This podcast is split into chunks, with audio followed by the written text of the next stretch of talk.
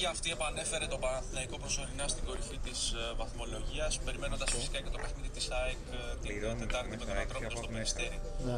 Εντάξει, Έχει συμφωνία. αξία να σημειώσουμε ε, και να θυμηθούμε για άλλη μια φορά που ήταν ο Παναθηναϊκός πέρυσι τέτοια εποχή, μια αγωνιστική πριν τη λήξη που κατά σύμπτωση τον έφερνε πάλι να αντιμετωπίσει τον Ατρόμητο στο Περιστέρι.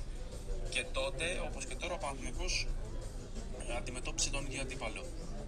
Τότε όμως ο Παναθηναϊκός δεν ήταν καν σίγουρος έκτος, διεκδικούσε την είσοδό του στα, στα playoff, ενώ φέτος είναι πρώτος και διεκδικεί την είσοδό του στο, στα playoff ως πρωτοπόρος ή έστω ως δεύτερος. Αυτό πιστοποιεί ξεκάθαρα την πρόοδο που έχει κάνει η ομάδα το διάστημα. Μια πρόοδο που οφείλεται και στη δουλειά του Ιωβάνοβιτς και στην ε, αναβάθμιση του ρόστερ.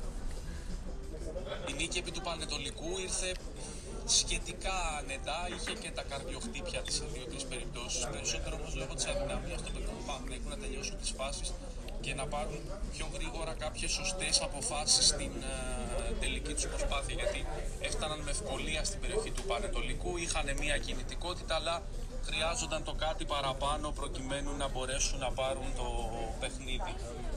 Αυτό το κάτι παραπάνω πρέπει να το βρουν στα play-off γιατί δεν θα έχουν το, την πολυτέλεια να σπαταλήσουν τόσες ευκαιρίες. Θα πρέπει βέβαια να είναι και πιο τυχεροί γιατί τρία δοκάρια σε ένα μάτς δεν το λες και ό,τι πιο συνηθισμένο.